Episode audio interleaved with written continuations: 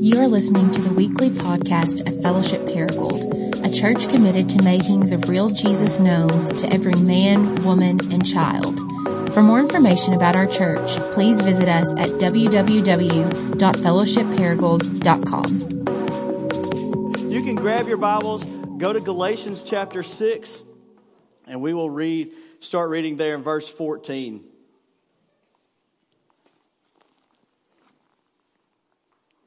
If you don't have your Bible, that's fine, though. The words will be on the screen there. So, Galatians 6, verse 14 says, This is the Apostle Paul writing. He says, But far be it from me to boast except in the cross of our Lord Jesus Christ, by which the world has been crucified to me and I to the world.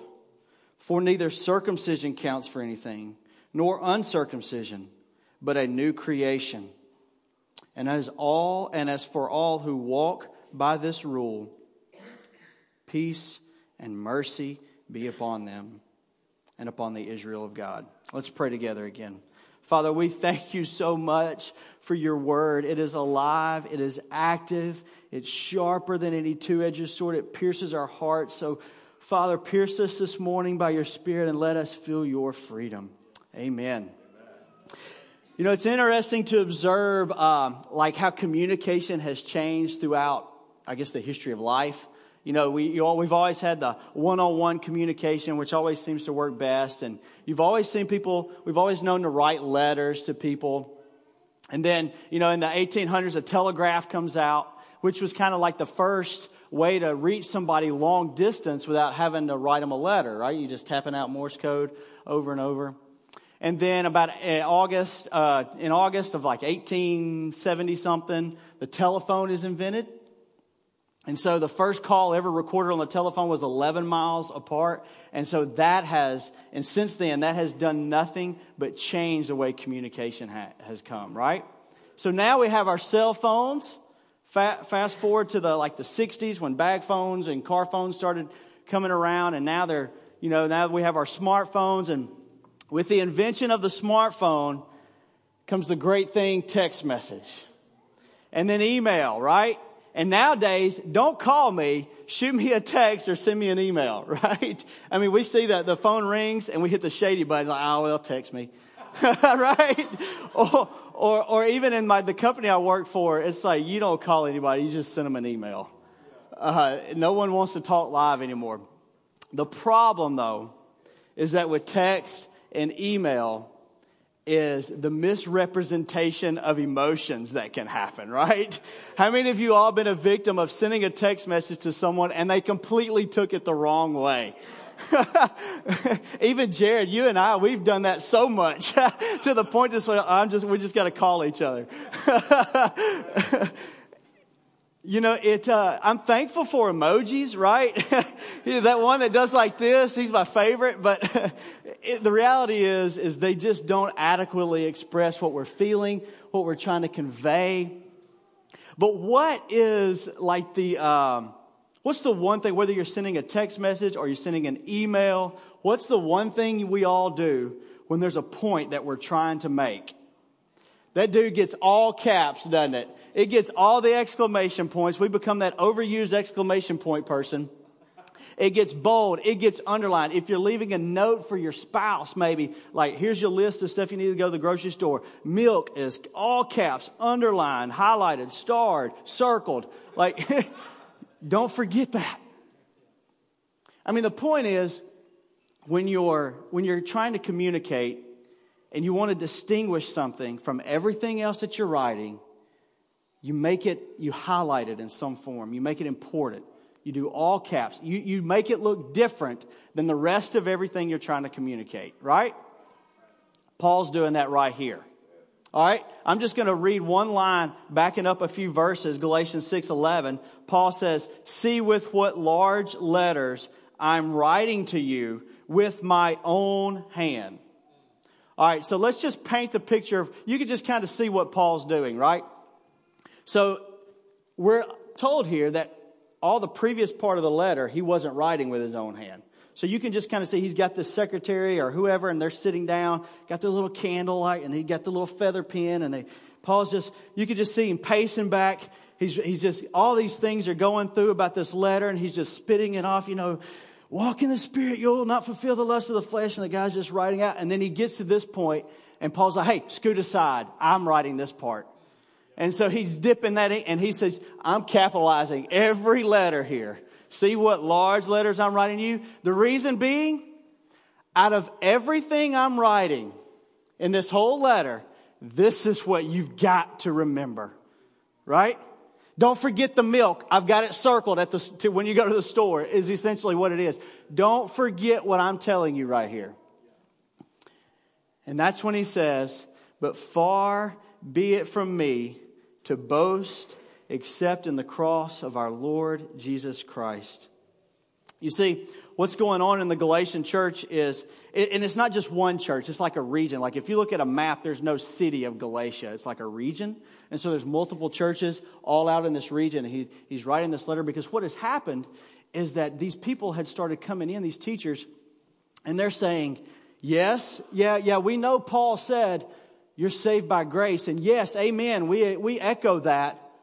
But you need to be circumcised. Or they're saying, yes, yes, Paul was right. You are saved by grace, but you got to keep the Jewish customs. Or you saved by grace and you've got to obey like the first five books of the Bible, the Torah. And it's really thrown a kink into everything that the Galatians are believing. They're like, whoa, wait, wait, wait a minute. What, what, what's going on here? And Paul says in chapter 1, verse 7, or, well, he's just, he, he's calling them distorting the gospel of Christ. He says there are some that are troubling you that are wanting to distort the gospel. This is serious, serious, serious offense that's going on here. John Stott, he said, their idea of the way of salvation was that the death of Christ was insufficient and that we still have to merit the favor and the forgiveness of God by our own good works. Paul, in verse 6 of chapter 1, called it a different gospel. And he would even take it a step further and say that anyone who's preaching this different gospel should be accursed. And that's super strong language. If you would have been, if, we could all read Greek and, we were like in that culture and we read that, this is what we would have read. Anyone who's preaching to you this different gospel that I've told, that's different than what I've told you, they should be, the curse of God be on them. They'd be eternally damned. They'd be given over to destruction. In other words, Paul's saying they can all go to hell. Because this is how serious this is. The problem is that this is not too much unlike what we hear today and what we believe today, right? I mean, think about some of the things you and I have believed. While we may not say circumcision plus grace is salvation, we may say things like grace plus baptism equals salvation. We might say grace plus our good deeds equals salvation. Or grace plus the dues, you know, the praying, the reading, the fasting, all these spiritual disciplines, like those are the things, plus, plus Jesus equals salvation. Or we might say the grace and the don'ts. You know, we heard Adam, so, you know, that little line, you don't drink, smoke, cuss, or chew. I mean, or, or, or watching rated R movies or, or no gambling or, or whatever it is, right? Like, we, we think that salvation is grace plus all the list of the don'ts. Or we may think grace plus doctrine. Like, you got to believe this way. And if you believe anything wrong, then no go for you, bro. Or grace and praying a sinner's prayer equals salvation. Just a sidebar, not in my notes. No sinner's prayer ever recorded in Scripture. And how many times have we led people to say, go back to that day you prayed that prayer as some form of assurance of salvation?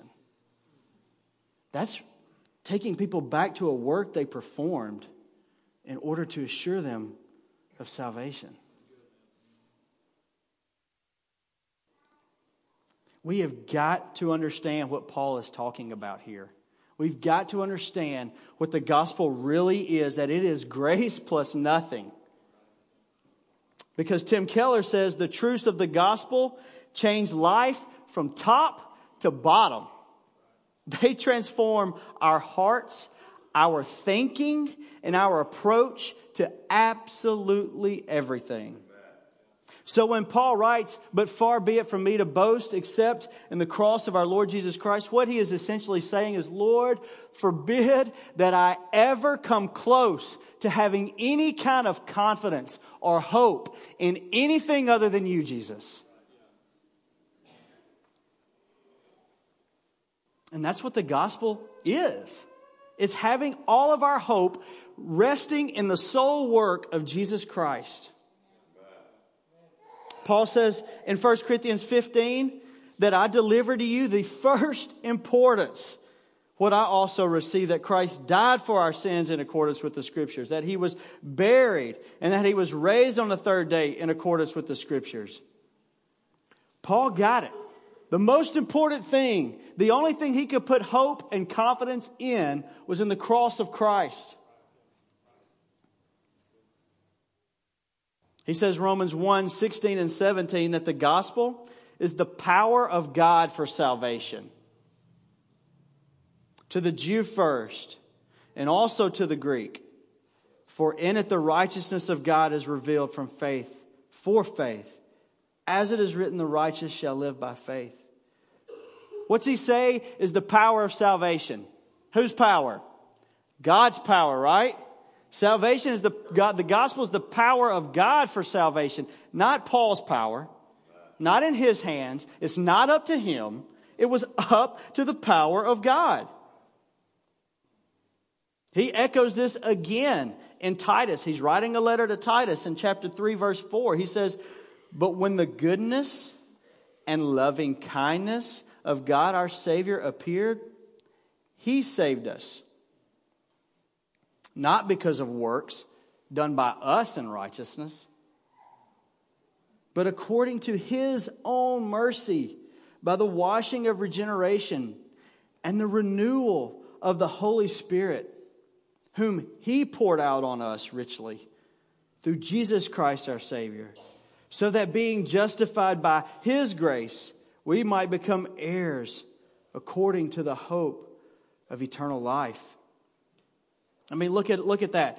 The goodness and loving kindness of God. He saved us, not because of works and righteousness, according to His own mercy, by the washing of regeneration, whom He poured out, so that being justified by His grace, we can have hope in eternal life. I mean, Paul is just screaming loudly, guys, it is all Jesus. It is His work in us. We're not adding anything to this. The gospel is all about what he has done in us.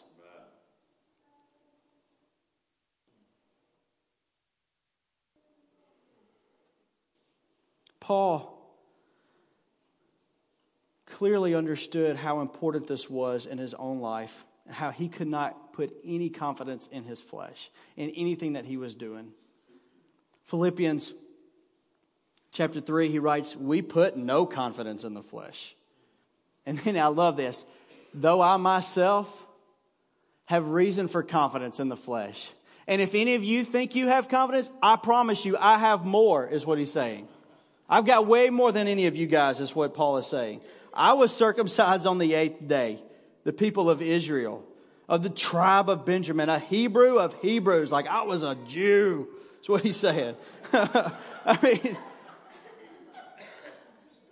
that's like somebody saying, I'm a man, I'm 40. well, y'all know that. You know, like press conference. As to the law of Pharisee, I promise you guys, none of us was like Paul here. He knew the law. The first five books could quote it word for word. reality is, bet the only thing we can quote is John 3.16. And this guy's quoting book after book after book after book. As to zeal, a persecutor of the church. And while we might think this is crazy, but at that time he was a Jew and the, they thought the church was the enemy. And so he was trying to reclaim the glory of God there. And as to righteousness under the law, blameless. Paul understood look, guys, if we're going to put confidence in the flesh, if anyone's going to be able to do it, it's going to be me. And I don't put any confidence in this flesh. He would write in other areas, he was the chief among sinners. As I said earlier, believing these truths of the gospel are life changing from top to bottom. In one area, but one particular area that Paul highlights that I want to hit on is verse 16. And as for all those who walk by this rule, peace and mercy be upon them. How many of you guys are like me? And you've doubted oftentimes so much whether or not you're genuinely a Christian or not. Like you may get caught up in some sin and you're thinking like, how in the world can I be a Christian and do this? Or maybe you're thinking, how in the world can I love Jesus and be doing these things or thinking these things or saying this, these things? Am I even really a Christian? Do I even really love Jesus? I mean, am I the only one that's wrestled with this before?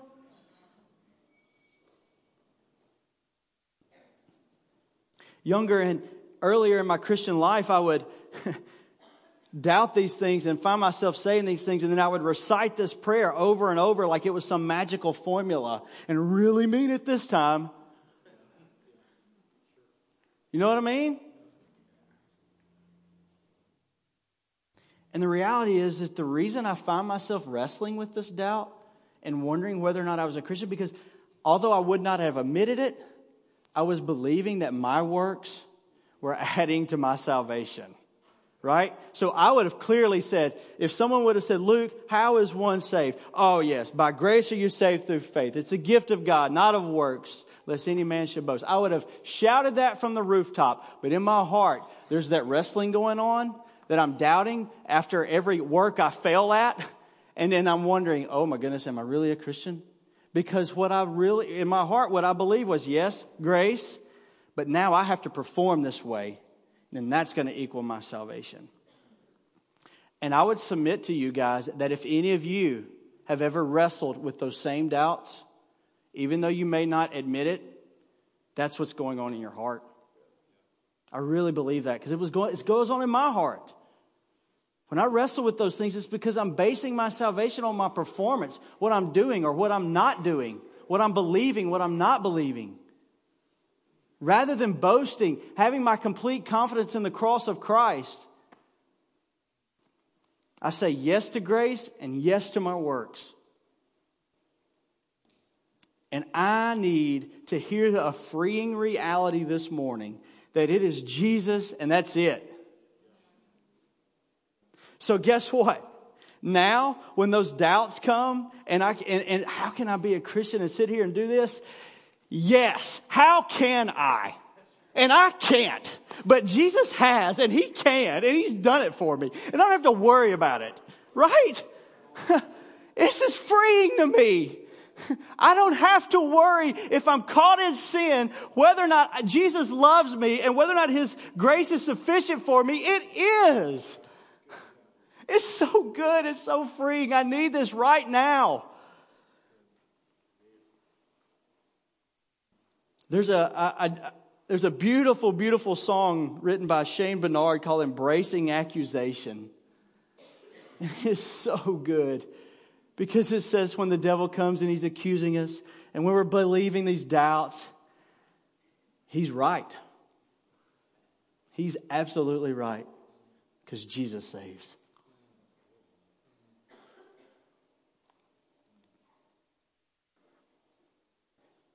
Now let's bring the plane in for landing.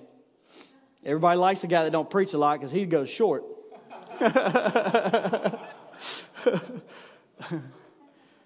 um, I just want to caution us all real quickly that we don't hear a license to sin. that grace prevails, so I don't have to worry. I mean, yeah, you don't have to worry. Yes, grace does prevail, but this is not a license to sin, right? Paul says in Romans 6:13, "What then? Are we to sin because we are not under law but under grace?" And here's that exclamation, you can just see it loudly, "By no means." He writes to Titus, "For the grace of God has appeared, bringing salvation for all people, training us to renounce ungodliness and worldly passions." And to live self controlled and upright and godly lives in the present age, waiting for our blessed hope, the appearing of the glory of our great God and Savior Jesus Christ, who gave himself for us to redeem us from all lawlessness and to purify himself a people for his own possession, who are zealous for good works. So that's what grace does. Grace doesn't give you the opportunity to earn favor of God. It, you have the favor of God because of Jesus. Now we get to enjoy the favor of God because of Jesus. And we enjoy that by experiencing Him, by being obedient to Him, not running from Him and being disobedient to Him. So when Jesus gives us his word and he tells us things like giving financially, abstaining from sex outside of marriage, from uh, loving our enemies, to doing good to others, to being kind to one another, to, to, to all the rules that he gives us, it's not so that we can add those on to his grace in order to equal salvation. It's because now we get to enjoy him and his salvation that's already done for us. It's not unlike what you do with your children, folks. Like, I love to hear my kids running around the yard or running up and down the house, playing. Hannah, she sits here and does cartwheels over and over and over, and I love to watch it. She gets outside and she'll do it all across the yard. And you see Andrew playing with trucks in the dirt. And Lydia's got her doll and she's running around, and Eva's just just going crazy. It's, uh, it's so fun. She's getting in all the drawers in the kitchen.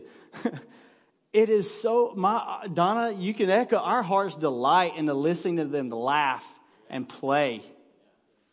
But guess what? They can't play in the street. Not because I don't love them and I've got some boundaries that I think that, that I want to be hard on them, but because I want them to continue to playing and flipping in the yard tomorrow and the next day. My kids, they can't hang over the stairs because they're going to fall off and die. I don't want them to do that. I want them to continue running up and down the stairs and playing in their, in their rooms. And, and for me and Donna to enjoy that and to listen to them.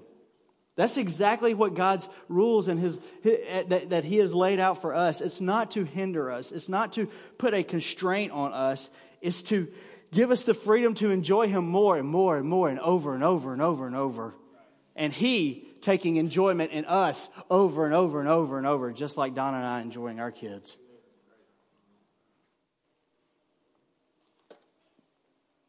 So, this freedom, guys, that you and I can experience to not have to perform for God, for Him to completely enjoy us, for, him, for us to say yes to grace, to admit, to admit our need, to admit our need for Him when we're right in the middle of sin. It's all because of what Jesus has done for us. His work on the cross has accomplished everything for us. We don't need to add to it, and we certainly can't take it away. I love what you've heard us say it. I think we first heard it from Keller, who says, The gospel says that you are more loved than you could ever dream. You can't possibly earn him to cause him to love you more by doing good deeds, and you possibly can't cause him to love you less by sinning. His love is infinite for you right now. And his grace is poured out on us, and it's shown through Jesus. So as the band comes, we're going to move to a time of communion. I'm going to invite you guys to stand. And we're going to celebrate this freedom we have to not perform, a freedom that we have to rest in the grace of Jesus and enjoy his freedom that he gives us.